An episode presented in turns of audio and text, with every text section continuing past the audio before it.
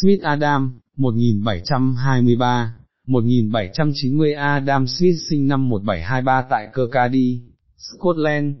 Sau khi được đào tạo vững chắc tại Đại học Glasgow, nơi ông theo học Hutchison, rồi tại Đại học Oxford, năm 1751 ông được bổ nhiệm làm giáo sư Đại học Glasgow.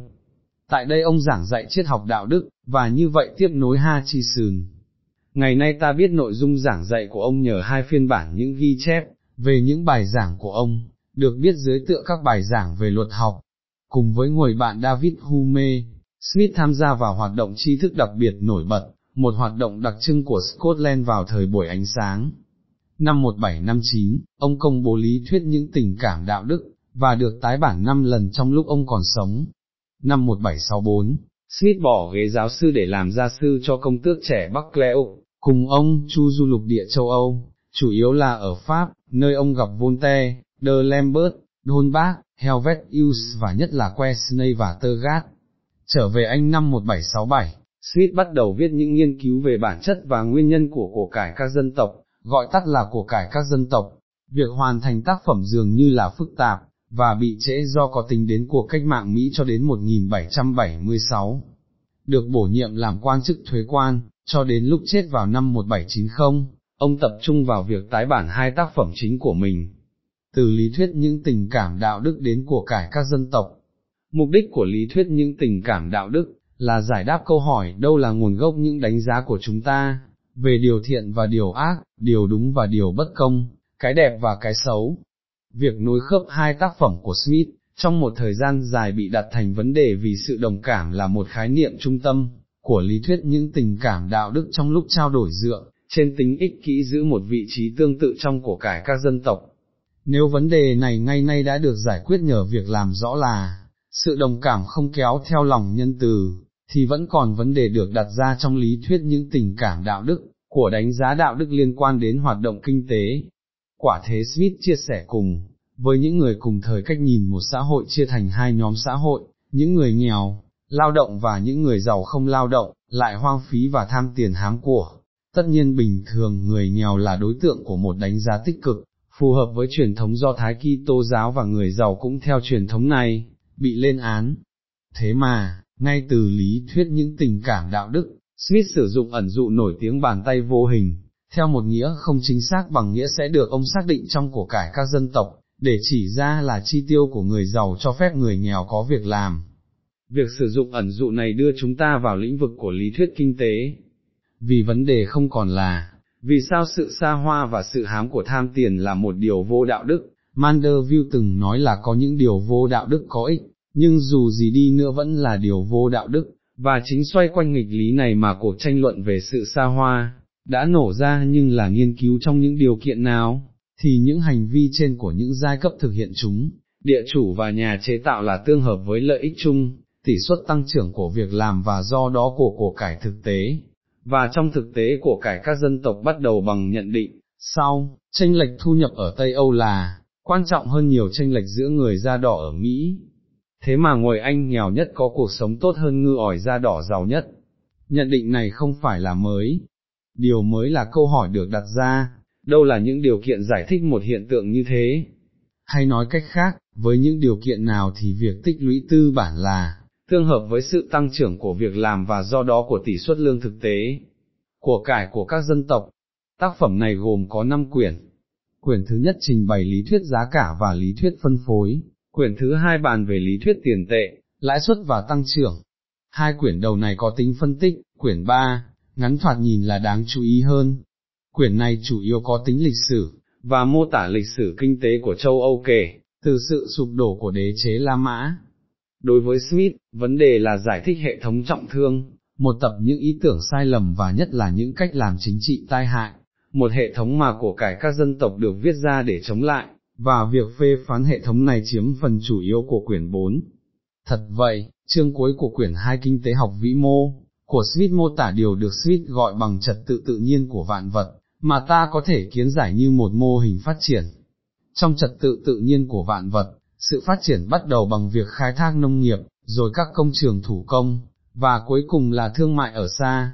Nếu nền kinh tế phát triển theo mô hình này, điều mà chúng tôi không bàn đến ở đây, thì sự phát triển sẽ là tối ưu theo nghĩa của Smith, vì nó đảm bảo được tỷ suất tăng trưởng tối đa của khối lượng tiền công, khối lượng này được đồng hóa với của cải thực tế ngay từ chương 5 của quyển 1.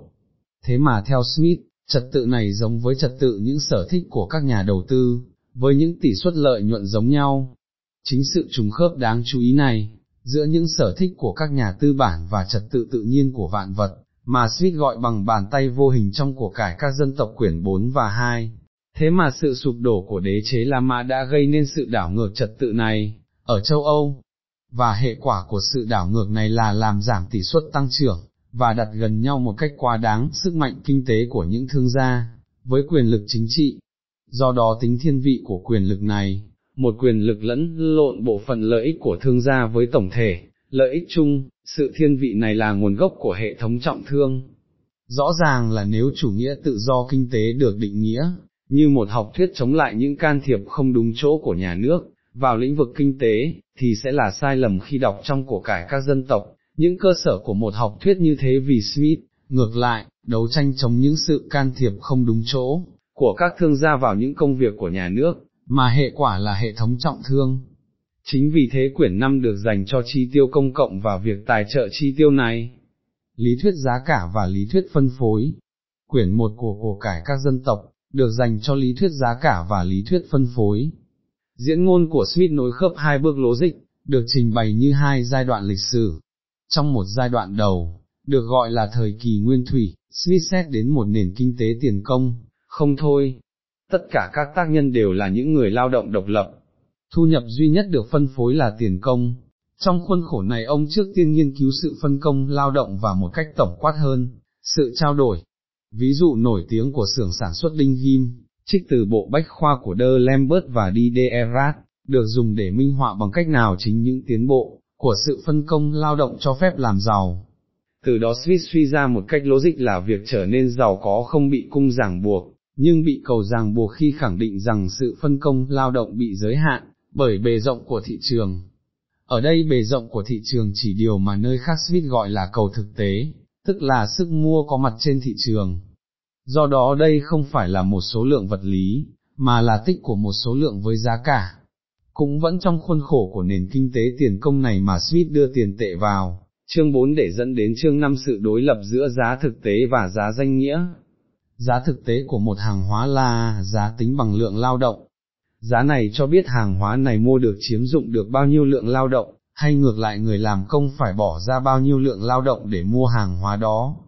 Do đó có định nghĩa của cải thực tế như là sức mua lao động, hay sản phẩm của lao động của người khác. Sự đối lập này còn được nhấn mạnh hơn, bởi giả thiết của một tính ổn định lớn hơn của lao động, như đơn vị thước đo giá cả. Mặc dù giả thiết này bị Ricardo phê phán, và theo chúng tôi phê phán này là chính đáng, mạnh mẽ như là không có cơ sở trong trường hợp tổng quát ngay, trong những trang đầu của những nguyên lý của kinh tế chính trị học và thuế khóa, cần nhận thấy là giả thiết này, vẫn còn được vận dụng mỗi khi ta điều chỉnh những giá danh nghĩa, bằng chỉ số giá tiêu dùng. Kể từ chương 6 của quyển 1, Smith từ bỏ thời kỳ nguyên thủy và dẫn chúng ta đến thời kỳ tiên tiến, một thời kỳ được đặc trưng bằng sự tồn tại của lợi nhuận và địa tô.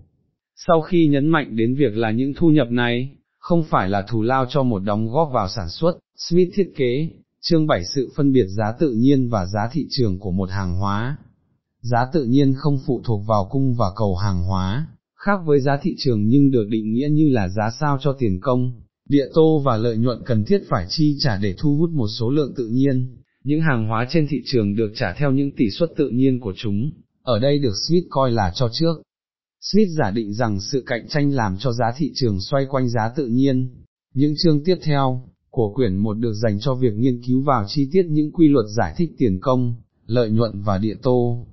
Đương nhiên kinh tế học vi mô của Smith khơi lên nhiều vấn đề, mà chỉ xin nêu ở đây một số quan trọng nhất. Một một trong những vấn đề đầu tiên được những người kế tục Smith đề cập liên quan, đến địa tô. Lý thuyết xác định địa tô của Smith là phức tạp.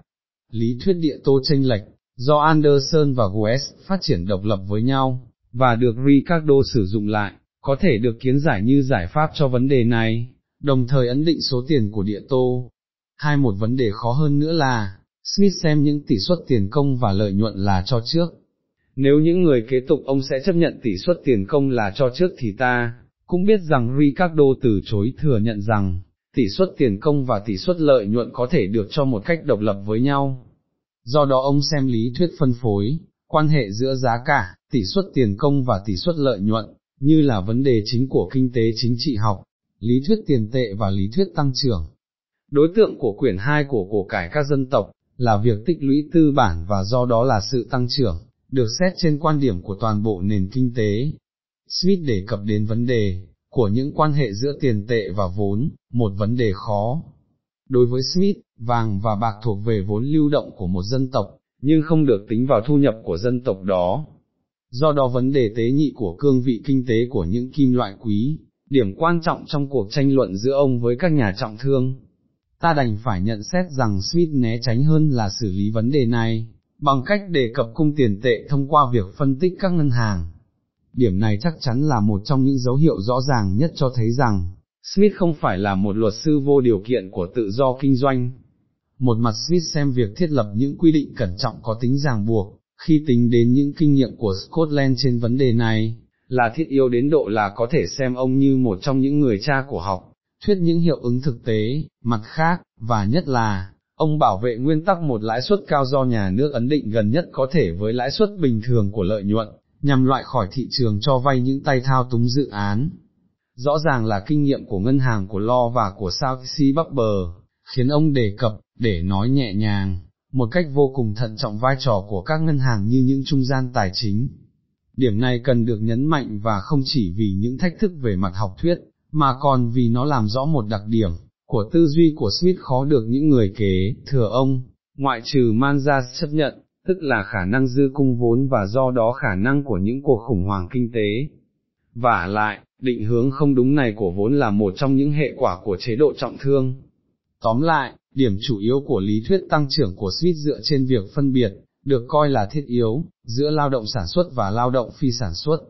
Tỷ suất tăng trưởng chủ yếu dựa vào phần lợi nhuận được tái đầu tư, trong việc sử dụng người lao động sản xuất, phần lợi nhuận này được xem là một biến ngoại sinh. Do đó, ở đây ta gặp lại biến then chốt làm cho gia tăng của cổ cải thực tế, của một dân tộc phụ thuộc vào hành vi của những nhà chế tạo. Như thế ông khai trương truyền thống lớn của anh Ricardo, Mansa, Keynes, một truyền thống bao giờ cũng đưa lên hàng đầu những quyết định của các doanh nhân,